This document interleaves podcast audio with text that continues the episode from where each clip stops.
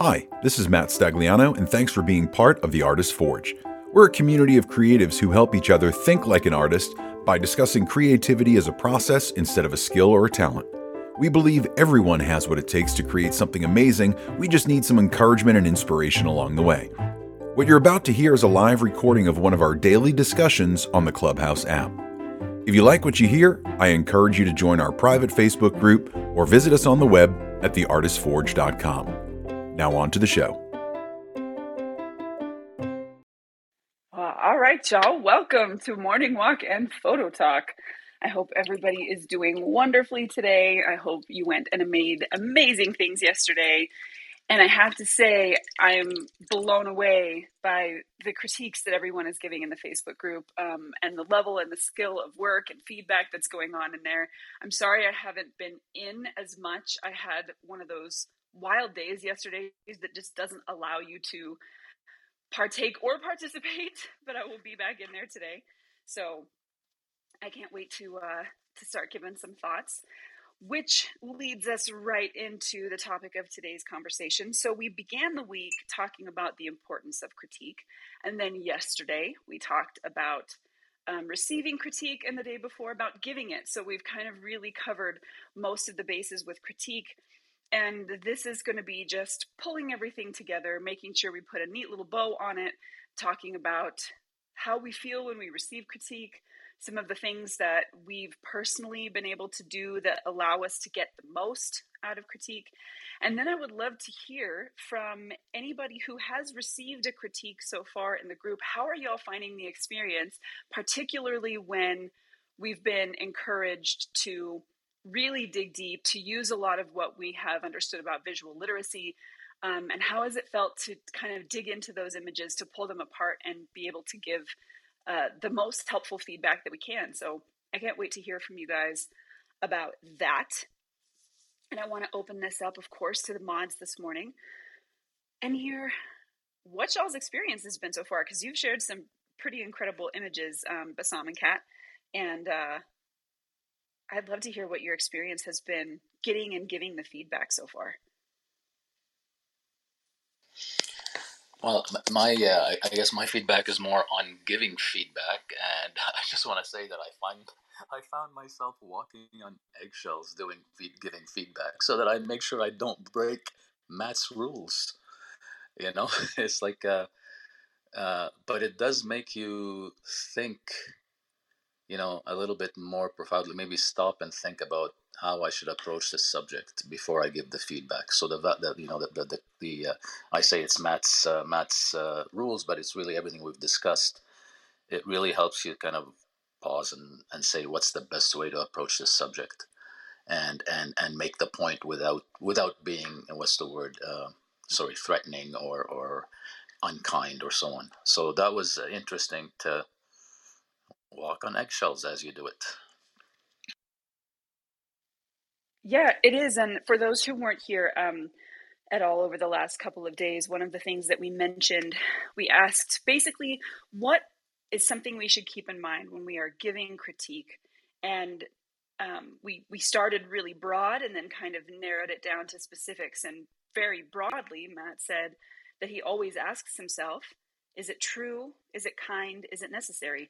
And using that as a kind of framework to approach how am I going to help this photographer, you know, walk away with a better image or get closer to what they want to create and using that as the first criteria is the thing I want to say kind, necessary, and true definitely puts you in the framework to be able to communicate something effectively because as we all know, if we come in guns blazing um, without regard for how the person is going to receive what we have to say, then obviously they may become defensive.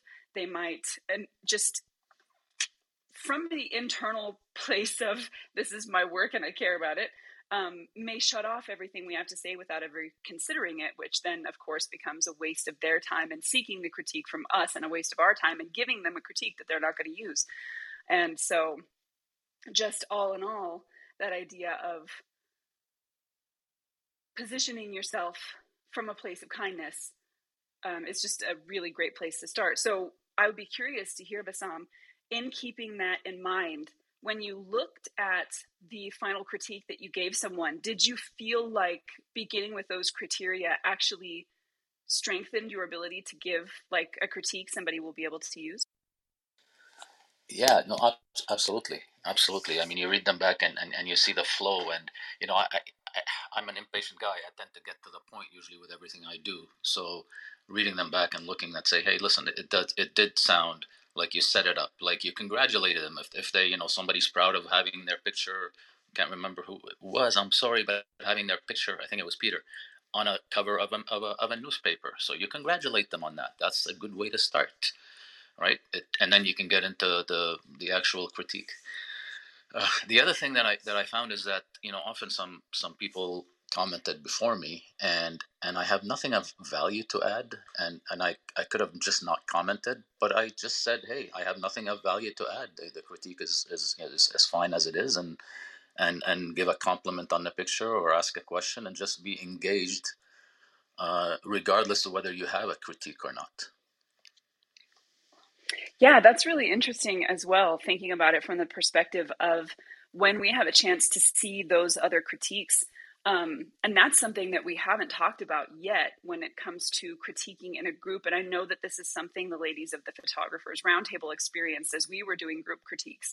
Was um, sometimes one of us would say, you know, exactly the thing that the other had in mind, which could make it really difficult to feel like you were actually contributing to the whole experience. And we found that sometimes the longer we went, the more we found new things to talk about. Um, and other times we had to do exactly what you did and just say, you know what, this is this is fantastic and my my colleague gave you everything but um, you know well done and best of luck in the future. So yeah it's it's an interesting dynamic that you have to think about when you're in that position with group critiques yeah, there, there's one phrase that I kind of copied and pasted often, and that is, "I agree with Erica," because Erica was so kind to the first, the first yes, true. Erica gives such great critiques too, and you can tell. I love how um in in her responses you can you can still tell the warmness in her voice. She's such a warm person. Well, and Bassam, I really liked how you would ask questions. Like on the image that I posted, it was, you know, like I don't really have anything to add, but what what might you have done differently if you had chosen a different intention, right? Like it was an image that I created around like okay, let's constrain. Let's not use all the things and I still feel like I use too much, right? But you asking the question about like, well, what would you have done differently if you hadn't put those limit limitations on on the the experience? And uh, that made me think like, oh, what would I have done differently? Like, okay, I probably would have changed this lighting setup, and I definitely would take off the jewel things. Um, but I really liked how that kept me thinking uh, more so about well, how would I elevate this image differently.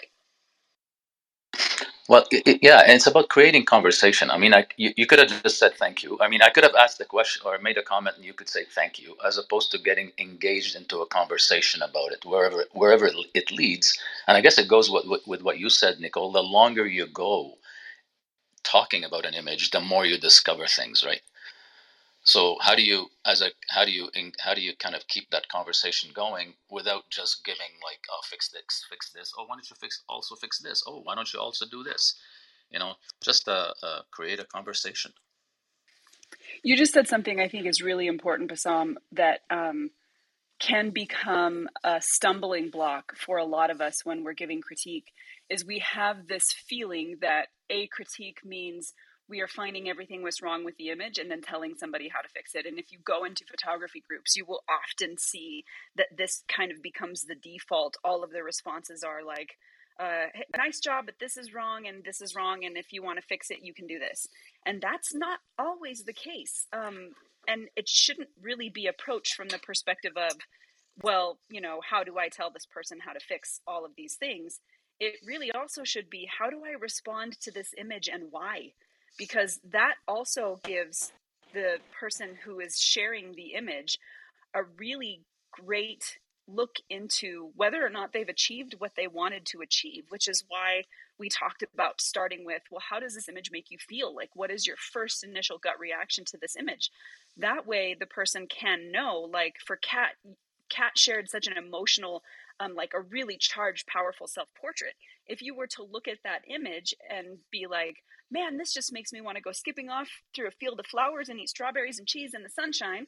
Um, and Kat was saying, okay, well, you know, those feelings were certainly not my intention. Like, that's interesting, but um, I was hoping, you know, for this kind of response, or I was hoping to connect to these kind of feelings when I made the images, then obviously that is really fantastic information for her to have and not just, you know, here's something that you can fix. So being able also for us to share what we felt about something, why we think, like what is it about the image that is contributing to that feeling, and then also those other things that we mentioned. You know, um, I can see the the contrast is really working to pull the eye over here and this use of repetition is really making the image feel like it has a, a rhythm and it's you know etc so the, the more we can give feedback the more open the other person's eyes can become to how their choices have contributed to the overall feeling of the image. It's not just here go fix all of this stuff. So I'm really glad that you brought that up because I think it's I think it's such an important thing for us to keep in mind when we're giving critique. I know. Um, oh, go ahead, Matt. Nicole, you know, one of the things that I wanted to say, and I wanted to go back to uh, the beginning of Bassam's statement about the kind, necessary, and true. For me, what I've found is that the necessary is the hardest part, right? It's not being kind. I think we're generally kind. Um, the truth is always what our truth is, but the necessity of it is the thing where if we're being asked for critique, we almost feel like we have to say something. But if there's nothing to say, there's nothing to say. Very much like you talked about with, you know, if someone else nails it, there's nothing else to say. It's not necessary for you to include that. So many of us feel the need to absolutely say something when we're asked. And a lot of times, with a little bit of thought, you don't have to say that. And you can apply that to relationships, you can apply that to critique, you can apply that to anything. A lot of times, you don't have to say anything. I know it's ironic as I ramble on and on and on.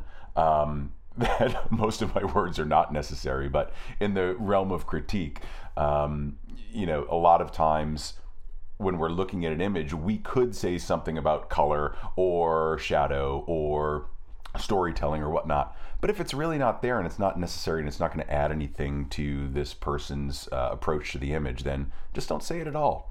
It's that easy. Yeah, so true. And also, along that line of thought, when we're asking ourselves, is this necessary?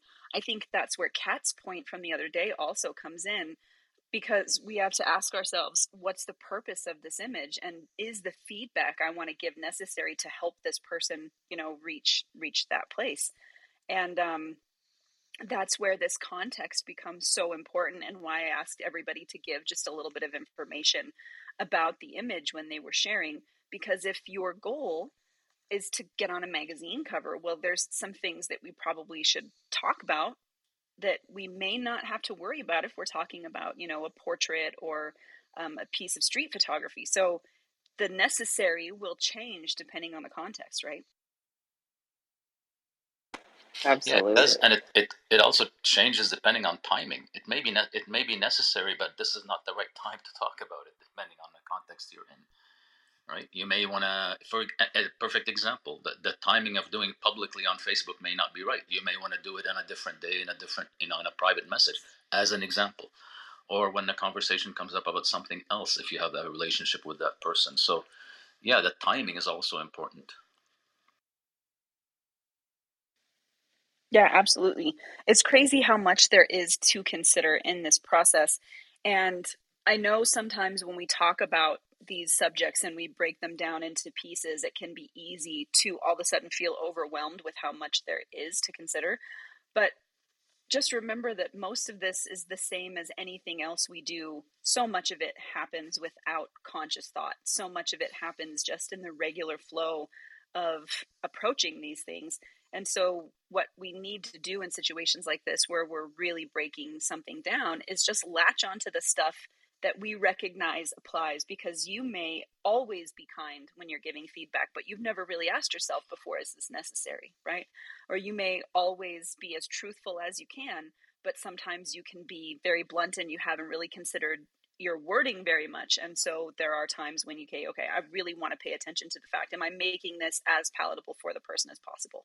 Um, so it's interesting how variable everything happens to be given the circumstance. But what I think is so valuable about these conversations is that we get to build a framework for how we approach this subject that allows us to be not only effective at helping people, but effective at learning long term. So that's kind of the next question I want to ask y'all is as you've been giving these critiques and kind of forced to slow down and break these image down, uh, these images down given the fact that we just spent a month talking about visual literacy, and as you're reading the critiques from other members of the Artist Forge, have you guys felt like you've learned something from the process?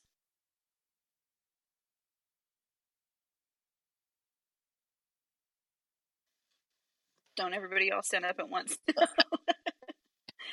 I mean, the, yeah, the the obvious answer is is yes. I'm um, I find I'm I mean, I'm even like you said. This is this applies to everything we do in life, right? And how we have conversations with people, and uh, and uh, I do. I, I noticed even in the last week, I do uh, a bit of coaching, as I said, as part of my consulting business, and I've had a couple of sessions this week where I consciously thought of of what we learned in terms of critique and what you know these these call them guidelines or rules that we kind of put for each other. I find I'm applying them in my everyday life and, and, and proven through these couple of sessions that I had this week. Um, so yeah, I, I you know I I'd like to hear from others that in um, our friends about how they you know see that. So yeah, absolutely. We'll we will be pulling folks up. Um, Erica had her hand up earlier. Um, so if if you're still interested in coming up, um, we're just about to the halfway point, so we'll be grabbing everybody. But I would love to hear um, Matt, Kat, Becca, like how have you guys felt about learning through this experience, giving critique, and then seeing what other people are sharing in the group as well? So, admittedly, I have not been as active in the group just because of my schedule the past couple of days. My goal was to get in there today and tomorrow and not only submit some of my own images. I have been scanning through some of the critiques that I've seen from Bassam and the feedback from Erica, and I've I've scanned through the images. I just have not gone in and done it yet. From what I've seen and the way that people are providing it, what an incredible resource this is starting to become. Um, so I was really on board with what I was reading. I think everybody is taking the, the correct approach to it and not doing the, the typical photography forum. This sucks. You need to add more light. And I think by taking that approach, we're all going to learn a little bit more. So, my plan was to dive in today and tomorrow and uh, participate a little bit more than I have so far. Right on, man. I can't wait to see what you share. And I would absolutely agree with you.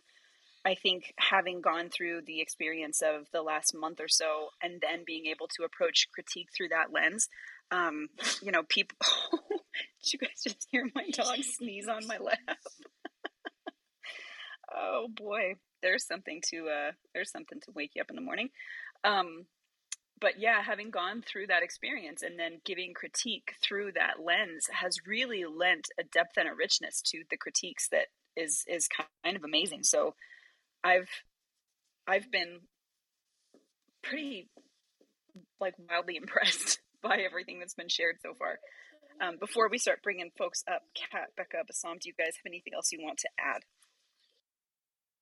I really, you know, appreciate the the point about pulling in the visual literacy components that we have been discussing because I think it's one thing to to talk about them, right? And to to sort of take in the information, but it's another thing to reflect on that information while you're in motion and in shooting.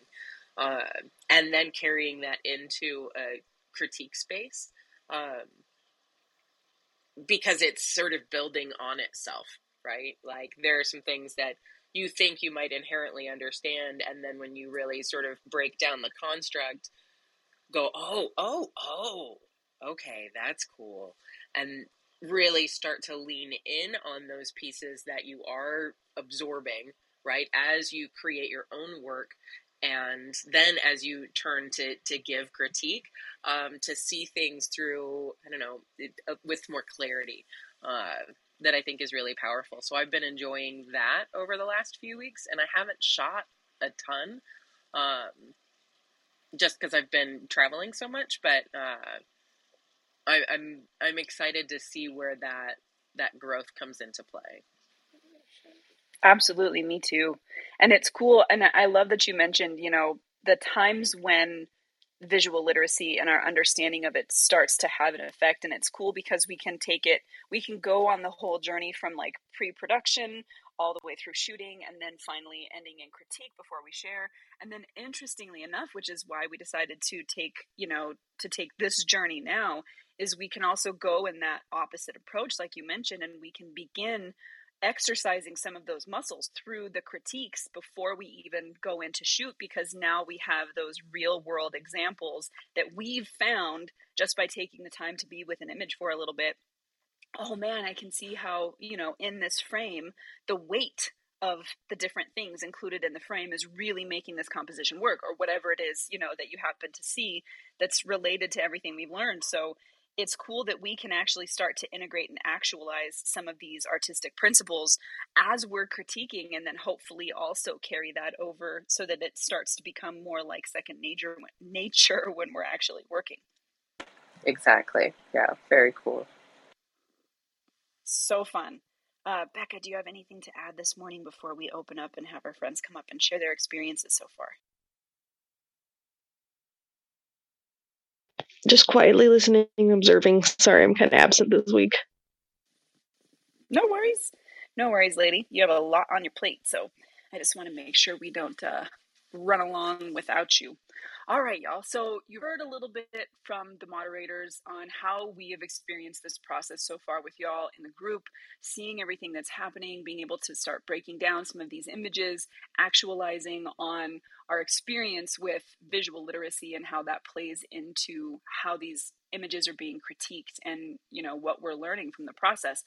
So it's time to hear from you guys. Would love to have you raise your hands, come up, share what your experience has been so far, even if you've learned something just through uh, just through seeing what everyone else has done and shared, but also through your experience. Um, really can't wait to hear your thoughts. So, Erica, good morning, Miss Lady. Good morning. Uh, I was kind of chuckling with with what Bassam said. Really, my goal was to try to get in there and critique things as quickly as I could so I wasn't influenced by other people's critiques. Um, I mean, so the first round I, I uh, or the first evening, I guess, I, I tried to do that and looked at everything with fresh eyes. And then um, I think the next night I, I, was like the last person to go through. And so, um, and I think there's a definite difference when you, when you read other people's critiques and then you you know, go in and try to critique yourself because it does you already know what other people are seeing so that's where your eye goes first. So i definitely um, found that. And the other thing i wanted to say was i love the approach of going in first and um, like trying to determine how the image makes me feel as opposed to going in with the you know the technical stuff. Um, i I'm a little bit like Bassam in that I'm, you know, all business sometimes, and I feel like I um, going in with that kind of the, um, softer approach. That oh, how do how do I feel about this? Not any of the technical. It really helped me to absorb the image better before I went into the technical stuff. I'm so glad to hear that because I noticed um, I noticed the same thing before we began the photographers roundtable when the, the five of us ladies were were giving critique for you know just anybody who was looking for it before doing that my experience with critique and often my experience in eh, you know group critiques in places like facebook was really super similar to what you're describing where somebody would share something or I would share something and it would be, you know, everybody would would jump in with kind of a fine tooth technical comb and just immediately be like, well, you know, the exposure here could be a little bit better and if, you know, turn the hand this way and all that kind of stuff, which is super great. But all of that advice, there would be no way to know if that went into my intention because what they were giving me was what they thought was technical advice on how the image could be better, but better for what, right? Like, if I don't know how this is making you feel, if I don't know what your reaction is to it, it's really hard to judge if that piece of technical advice is actually going to help move more towards the thing that I want. So I think your point is so well taken. And also, I'd love to hear. So, you said that your experience critiquing after you had read what other people said was different. Do you think it's just pure difference, as in like different but not better or worse? Or do you think it was better or worse in some way? Um, maybe in a way it was better just because um, it was better in the fact that I saw things that maybe I would not have seen just on my own. Um, it helps me to see things in a different way when I see the way other people are critiquing things. Um, but worse in the sense that I like I fear it wasn't just my thoughts it was you know thoughts that were influenced by other people. So a little bit of both? Does sure. That- no yeah that makes perfect sense. And it's it's interesting because I think for many of us, and the same is true of art, for many of us, we have this idea that if we never get influenced, then whatever comes from us will be perfectly original. And yet, it's strangely enough it's not actually true because everything we make is going to be influenced. I mean, you you can't make something a human being has never seen before when it comes to your visual literacy library, right?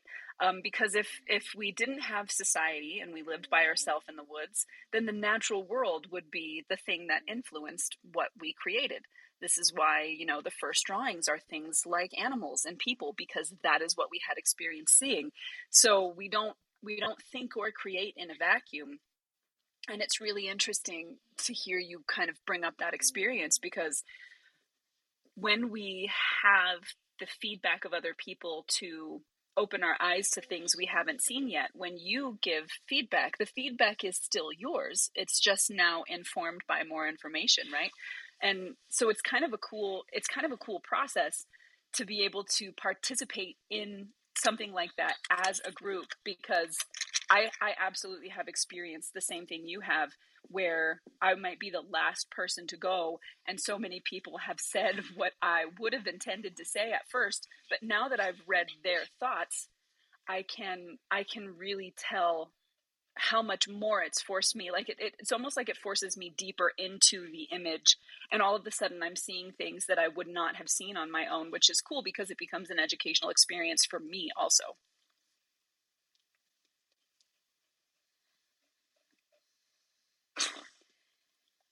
All right anybody else this morning who has been participating in the critiques? Do you guys have any thoughts? Would love to hear from you this morning. If you can join and raise your hand. Would love to bring you up and hear from you.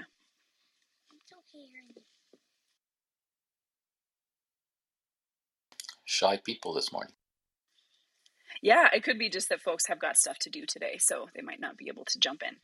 But uh, I'm I'm gonna pull up Facebook and just even look at some of the critiques that were given on my work and share a couple of the things that I have noticed about the nature of these critiques and how um, how deep they are getting and how much actual valuable information is coming out of these that plays right into the things that we have been learning over the last couple weeks.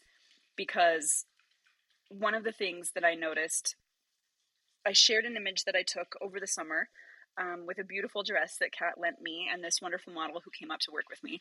And I finally got the chance to go out into these botanical gardens that are here in Albuquerque. And I have been wanting to shoot in that space for a long time because it's just absolutely lush. And here in the desert, when you get to be in a space where everything is green and growing and blooming and just full of life, it is a it's crazy that it's more profound even than when you're surrounded by it all the time which when i lived in washington state that is life there. So um, i'd been dying to shoot there and so we went out into the gardens and the way that I shot the image was really specific. I left a good deal of space around the subject, and then in post production, I went in and I had to add quite a bit of red to the greens because the sun was out and everything is bright. And the, excuse me, these greens are just blazing. Um, they're so so bright that they grab your eye and just pull it right in all directions. So after dulling all of those down, um, you know, I have this kind of contemplative but really pretty image. And then the feedback is fantastic because as people were noting, there are some things that I can see are coming from their direct perspective in the fields that they specialize in. And then other things that are coming from a purely, as I look at this from a technical standpoint, um, I'm seeing that compositionally, I think it would be stronger, you know, if you cropped in or if these changes were made. And I'm looking at them and I'm going, wow, okay, you know, I hadn't noticed this before, or let me try this and see if I actually like it or how it makes me feel when I do it. And one piece of feedback in particular, Win went ahead and, and did a crop and said, you know, when I look at this, this is where the area of interest is at, and this is why I think it would be, you know, that it would be strong. And like, it's a beautiful crop, and I think it absolutely is makes a really strong image. And I'm trying to um, I'm trying to be objective and like put myself in the position of if I crop this and if I don't crop it, how do I feel about each thing? And I noticed that with the crop, it made me very clearly feel like the the background is supplementary and the subject is the most important part of the frame. And then when I pull back, at least for me, it felt like the photo is more about the moment the subject is having than the subject themselves and like here's a, a pretty person. Um but neither would be a wrong answer right? Like if it, depending on what your intention is and as a portrait artist it would make absolute sense to make it very clear here is the most important thing here and let the background kind of play i don't want to say second fiddle but reinforce the fact that you know here is a woman in her garden enjoying the afternoon sunshine or whatever. Um, and so it's been a, a pretty great experience slowing down and taking my time to consider these individual pieces of feedback and really ask myself if I were to take this piece and institute that feedback, would it get me closer to or farther away from what my intention was when I shot this?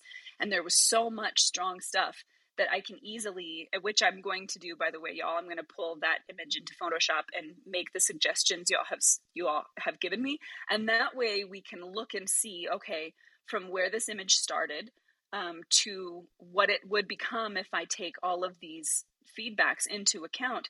Do we feel overall like this image has improved? Um, so it will be cool to see that happen as well. That way we can evaluate, like, all right, when we give the feedback, did it really work? And so it'll be fun to experiment there also.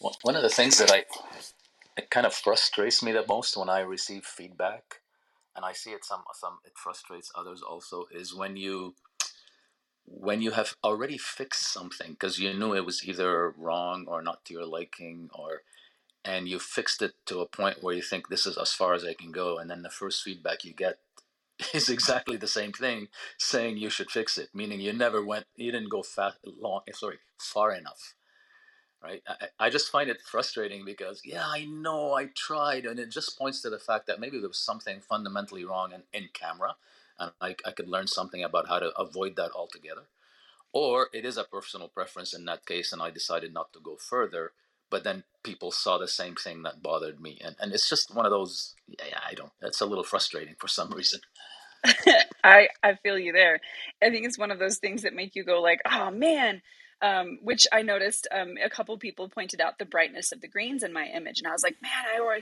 I, I tried to dull those down. like, I still wanted them to glow a little bit, um, but I did like I tried, guys, and now I'm like, okay, so maybe it really is worth going in and you know the interesting point there that you bring up Bassam too is sometimes when we make those fixes since we are so and you mentioned this yesterday since we are so acquainted with the image itself we happen to miss um like the we don't have that objective eye. And so that's why it's great for us to take a couple days away from an image and come back to it because sometimes we've seen it too much and we need some fresh eyes to reacquaint ourselves with like okay did did the fix i thought fixed it actually fix it or did it not and that's one of the great things i think you know we're able to get from critique um, in in those circumstances also so i noticed win has come up as well i want to give you a Yeah, chance to respond just and then maybe let's a last start maybe last ten seconds on that. It's the same. It's the same, and, and many of us portrait photographers, or at least retail portrait photographers, see is that you know you, you fix someone's uh, lines under their eyes, you soften them up, and then you show them the, the final picture, and they say, "Well, could you fix the lines under my eyes?" you know, it's, it's that same feeling of, "Oh my God, I already did." If you only saw what it looked like before. Anyways, go ahead. I, I've had that same issue, Bassam. Believe me, I understand. Um, back when I was a, uh, a wedding photographer, uh, as the main thrust of my business, we did pre-bridal photographs of uh, almost everyone. And I used to describe the difference between a full-length pre-bridal and a and a closer up image of the same woman in her same wedding dress. A full length is a picture of a wedding dress with a woman in it, and a closer picture is a picture of a woman in her wedding dress. And to the same point, the, the picture that, that Nicole is talking about, um, cropped, it's a picture of a woman in the garden. And uncropped, it's a picture of a garden with a woman in it. And depending upon the, the intention uh, behind the photograph, I mean, if you were illustrating an article about wonderful garden spaces in the middle of the desert, then the uncropped version is all that it needs to be. And then there may be some tonal corrections that you can help run the, the, the observer's eye through the image, but that's the, the main difference between the two images is one's a, one is a picture of a situation the other is a picture of a person and uh, and they're both equally valid and equally strong in their respective uses and I just wanted to have the, the to get there that's why I cropped it the way I did because to me that was uh, you know, I've been doing portrait photography lately, and so that was that was what the, that was all about in my head at that second. But if it if I was uh, working for an editor, and we were illustrating an article about gardens, uh, of course it would have been would have been the first one. So that's what I have to say. I I think you said that beautifully, Win, and it's so absolutely true. And I think that's why it's fantastic for us to be able to have this experience together because, in part, we get to see um, the intention of the photographer, and in part, we get to see the the um, almost some of our some of our biases given the kind of work that we do right? Like we of course like a portrait photographer is naturally going to think well you have all this negative space here. Like let's really get to the heart of of what's most important about this image. And that's because we're coming from that space. And then probably a landscape photographer is going to be like oh man if you would have pulled out a little bit you would have been able to get the curve of these gardens and really show what it's like to be in that space rather than here as a person right? And so each of us are coming into this experience into these critiques with um, all like our vast knowledge all in our areas of specialty and when we see all of these things together all of a sudden it becomes almost like a, a, buffet of improvement right? Like here are all of the potential things i could do to make this image stronger. And then we have what i talked about yesterday which is we have to kind of become our own advocates. Then we have to ask ourselves okay what gets me the closest out of all of this really great feedback? Which things will get me the closest to the intent of the image? And it's it's amazing how that understanding of visual literacy can become the key point because like you said if the purpose of the image was to take a portrait of a woman then that crop does everything that it needs to do. Like all of a sudden that becomes the most important part. And then if the purpose is to be like this is a kind of cottage cottage core garden fairy tale then all of a sudden the woman becomes part of the story and not just the story herself. So it's just this really cool dynamic of being able to make these uh, make these decisions. While you were talking, I flashed on a thing. It it opens up discussion in the importance of really exploring the image that you're you're taking. Um, when I'm working for someone else, I have a, a laser focused idea of what I'm what I'm supposed to do, and, and we, we go and we do that.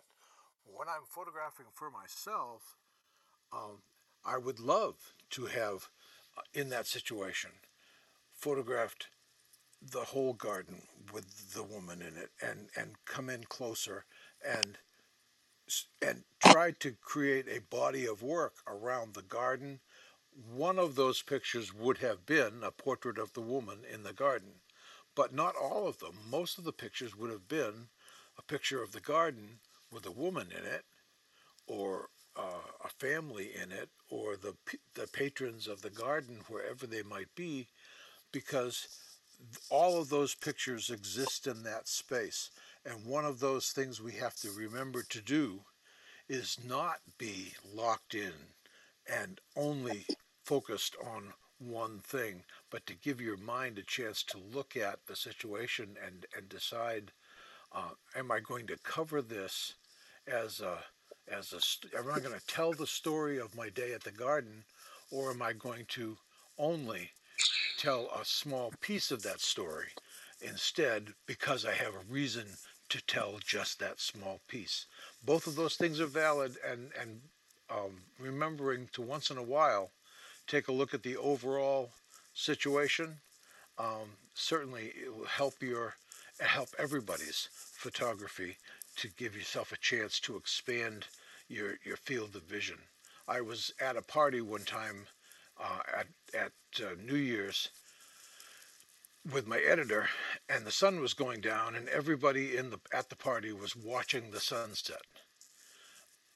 I took a picture uh, 90 degrees away from the sunset because the sky over there and the pier over there became the photograph that I wanted to take to remember the day.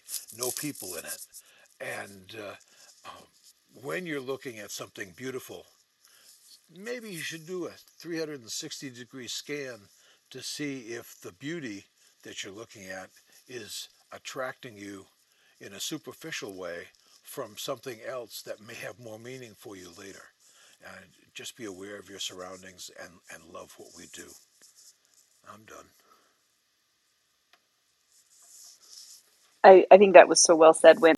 And you're absolutely right. And maybe at some point I'll share the rest of the images from that set because um, your description is exactly what I've done. There are some close ups of the woman, particularly. Um, there are some more wide shots of her interacting in the garden. And all of a sudden, in those shots, she becomes an avatar for the viewer where we can imagine ourselves in her place, you know, picking a flower or, you know, looking at the birds in the tree or whatever it is that I have her doing in those scenes. So, I mean, your description of, of that experience being there and shooting that and my intention there was absolutely right on. I noticed, Erica, you had also unmuted, so I want to make sure we have a chance to hear from you and then um, from Robert. Yeah, I kind of going back to what Bassam was saying and a little bit of what Win was saying. Um, I found it interesting.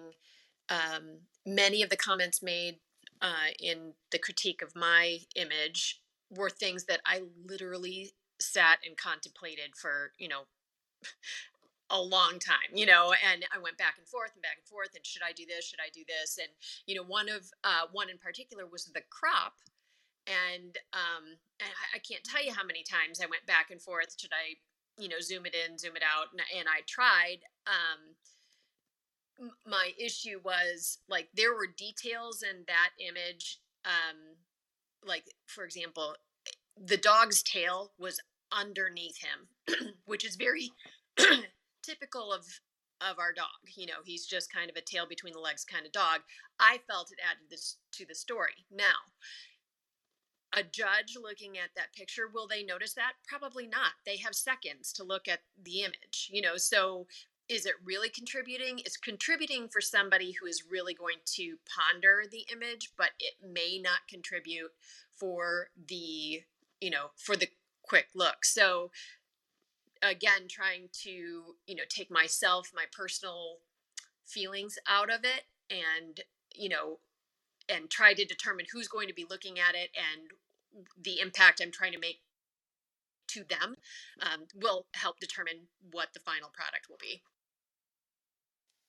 Yeah, you're absolutely right. And that's why it was so germane of Kat to mention, you know, that we we need to know the purpose, like what's the intention of the image and if we're going into um, you know, if we're if we're going into judging, then understanding the kinds of things that those judges look for, you know, that is a huge factor in trying to figure out what we're doing there and what we need to fix and what we need to make sure we add and um, and Win mentioned you know if i'm working with a client i have this laser focus because i know going into it what they need. And so then when we receive those critiques it's important for us to understand as critiquers what we need to be paying attention to because if i know that you are about to you know put in for an award then i want to make sure that i cover those things that the judges are going to be considering because that's your purpose for the image.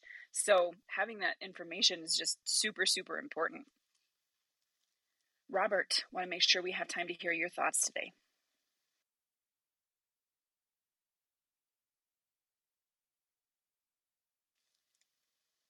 Robert might be away from his phone. Yeah, uh, Robert, I, I muted your your uh, mic uh, just so we don't get interference. But yeah, you need to unmute. Oh, Oh, there we there go. we go. We got you, Robert. Sorry, I was I was on Facebook looking at your image, and I was sitting here trying to think if I, you know, I have this thing about eyes, and I keep looking at everybody's images and stuff, and I know mine. I I like are a little too undercapped. I, you know, I didn't even notice it until someone pointed it out to me. But it's about mine's more about the clarity of the eyeball than anything else. I have this argument with my son all the time, who I call him a wannabe because he doesn't. You know, we don't do photography like that anymore, Dad.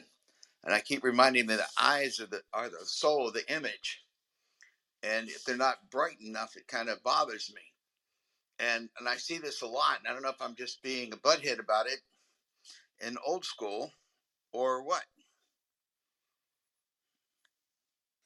Anybody got any I. I, I No, go ahead, Bassam, and I'll share. no, I was just gonna say I don't I don't think it's a matter of being old school or butthead. I, I I think we do have our preferences. Now our preferences may not fit what most people are looking for, but you see trends with photographers' work where they they just prefer certain things, whether it's the picture is under undersaturated. Uh, obviously, most people who are love saturated colors would not be attracted to that photo. So, uh, and I guess that applies to things like clarity in the eyeballs and and and and and the skin smoothing and whatever it is that people have preference for. Yeah, for sure. Yeah, and I would agree, Robert. I don't think you're. I don't think that's being a, a butthead at all. I think. Um, I think for me, um, when I choose to have eye contact or not in an image completely depends on the psychology that I'm trying to pull on. And so, and I'll explain what I mean there. So, when we make eye contact with one another, when we're speaking to each other, what we're doing is inviting connection from that person. Like we are looking to connect very personally with whoever we're engaging with um, and that eye contact becomes that really key and important point. And so, if I'm taking a portrait where it's important for me that the viewer engages with the subject of the portrait and and gets that moment of connected humanity then i will make sure and i will ask for them to be looking at the camera but if what i want to do is use the image as a way for the viewer to have a um, let's call it like a subjective experience. Like I can imagine myself as her in that garden, or um, I want them to have a kind of voyeuristic experience. Like, man, it must have been beautiful to be standing there and surrounded by all that beauty. Um, then I will not ask the subject to look at the camera because I I don't I'm using the subject not as the individual person like Brenna who was the lovely model that day um, she came in and I'm I was not interested in taking a portrait of Brenna. I wanted Brenna to become an ideal, to become this kind of cottage core goddess type thing um, for a moment that's happening right now. Um, and to make a fairy tale with me that then somebody could look at and insert themselves into. So in that case, I didn't want eye contact. Whereas in some of the other portraits that I took of her, where I wanted specifically to be here is Brenna in this gorgeous light and she's beautiful, then I have her make eye contact with the camera. So for me, it's all about. Um, it's all about what that intention is and what kind of psychology I'm pulling on. So I hope that makes sense. Does. Thank you. I'm sorry. I just uh, you know, I I don't I look at that, I can't even talk. Um I just one of those guys that, that look at eyes and go, I want to see them in any situation. And uh, you know, but anyway, thank you, and I will shut up now. Yeah, and don't be sorry. Don't be sorry at all. That's you know, it's a really great point. It's something for us to keep in mind that that each, whenever we look at something, we're bringing our our tastes and our personal you know, our personal desires and our biases and all the things we like, that comes along with us. And so, if you were to look for a piece for your home, probably my work in general just isn't going to be the best for you taste wise because I often prefer not to have my subjects look at me. And I am not a person who is interested in catchlights either. Um, I really don't care if my subjects have catchlights in their eyes because often what I'm trying to do is take a picture of a story and not and and the person becomes a character. So often um, it might look like it's you know a scene out of um out of a movie or something like we've caught a movie still. But then other folks in here um, who like they they will get that those nice bright eyes and those beautiful catch lights and um, and they're gonna have work that falls a lot more in line with with your taste and that's that's the the wonderful part of being photographers and being artists is that you know the things we like are going to appeal to the people who think the way that we do and there's somebody out there some artist out there for all of us which thank God for that. Like the fact that so many of us now have access to these tools that allow us to create, to express ourselves, to show the world how we think and the things that we love, and then invite people who think the same way to come in and engage with us. Like that's one of my favorite parts of all of us being able to make the amazing things that we do. So as we come toward the end of the hour, y'all, it is time for final thoughts. Um, this will be our last discussion purely about critique this week as we continue critiquing in the Facebook group. If you are not in the Facebook group, you can go to the Artists Forge on Facebook. It is private, so you will need to request to get in, but we will make sure to let you in, and uh, and you can come and participate as well. So, Win, I see you're unmuted. What are your final thoughts today? One of the very coolest things about photography in in the in the day and age that we find ourselves in is that today as photographers. We have the same control over our images that artists, manual artists, have always enjoyed. If you want catch lights in the eyes, you can either light the subject so that they're there, or you can use Photoshop and put them in later. If you don't want them, you can take them out if you want to so that every piece of work that we can be exactly what we want it to be. Once you've learned how to use the available tools it has it's a it's a tremendous feeling of freedom to be photographing in 2021 versus photographing in 1981 and uh, uh, in 1981 i was a commercial photographer creating images on film, mostly large format film, and we had to work really hard to get everything on the chrome that we wanted because all we could do at chrome was process the film and then we were done. Um, nowadays, I don't have to turn to uh, a professional retoucher. I can do it myself. I can realize the vision that I that I had and it at once makes the process easier and far more complex and harder to because there's no excuse for not realizing your vision anymore. And uh, I think that discussions like we've been having uh, open up our minds to all the possibilities, m- many more possibilities than we would traditionally have, and that this is nothing but a good thing. And I really thank you for having this space here for us to have these conversations. Thanks a lot.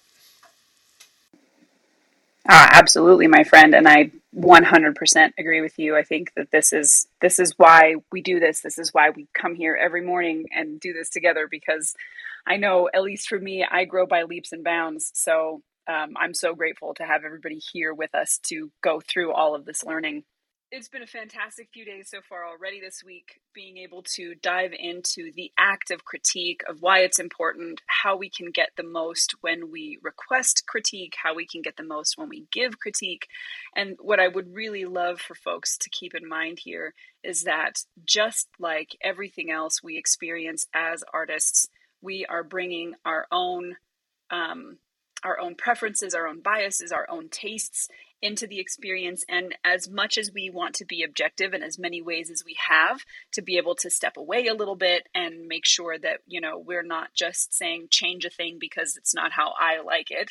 Um, we have to recognize that in some way, our personal tastes are going to come into play and make sure that we're accounting for those things and making sure that when we are giving feedback, we're beginning from the broader perspective of is it true?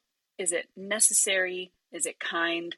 And then drilling down from there, how did this image make us feel before we thought about it too much? What was our gut reaction to this image? And then taking everything we understand about visual literacy, how can we break it down to those points so that we can figure out why was this image so good at making me feel this way what is it about this shot that makes me feel lonely or happy that makes me curious or makes me want to spend time with the image and then taking everything we know about visual literacy and things like context and environment subject matter wardrobe lighting color composition all of those things and seeing how they contribute overall to the way that the image makes us feel.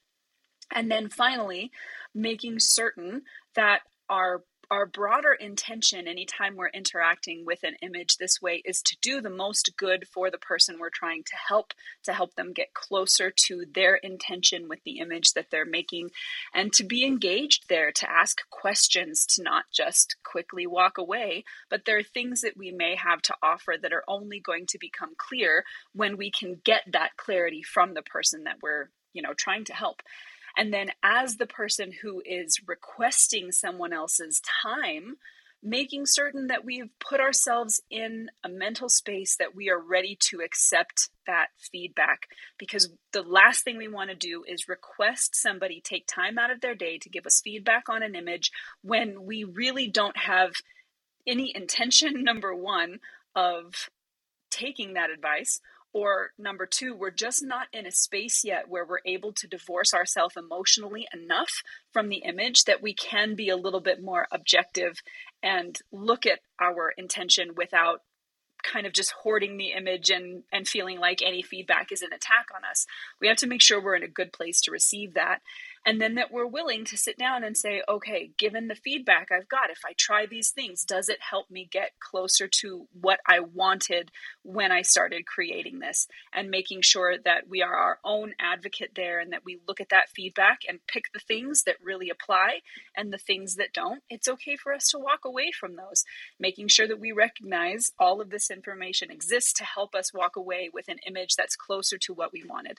So, the last part of this is just understanding that the process of giving and receiving critique is just another time that we get to learn. It's time that we get to dive into images and break them down and look at them through the lens of visual literacy and take all of that incredible information and then apply it and actualize it so that when we are doing our pre production on an image, when we are shooting, when we are doing post production, we have the opportunity to take all of these incredible tools that we have as artists and apply them to the image we're making. We're taking full advantage of our visual language in order to communicate something we think is important to other people. So, it's a great tool for us to use, guys. It's a really, really amazing tool for us to use.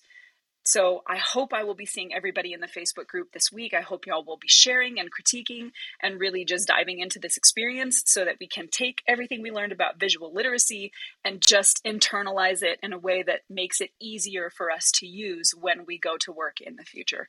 So I hope we will see everybody in the Facebook group today. I hope we will see y'all bright and early tomorrow morning for another episode of Morning Walk and Photo Talk with the Artist Forge.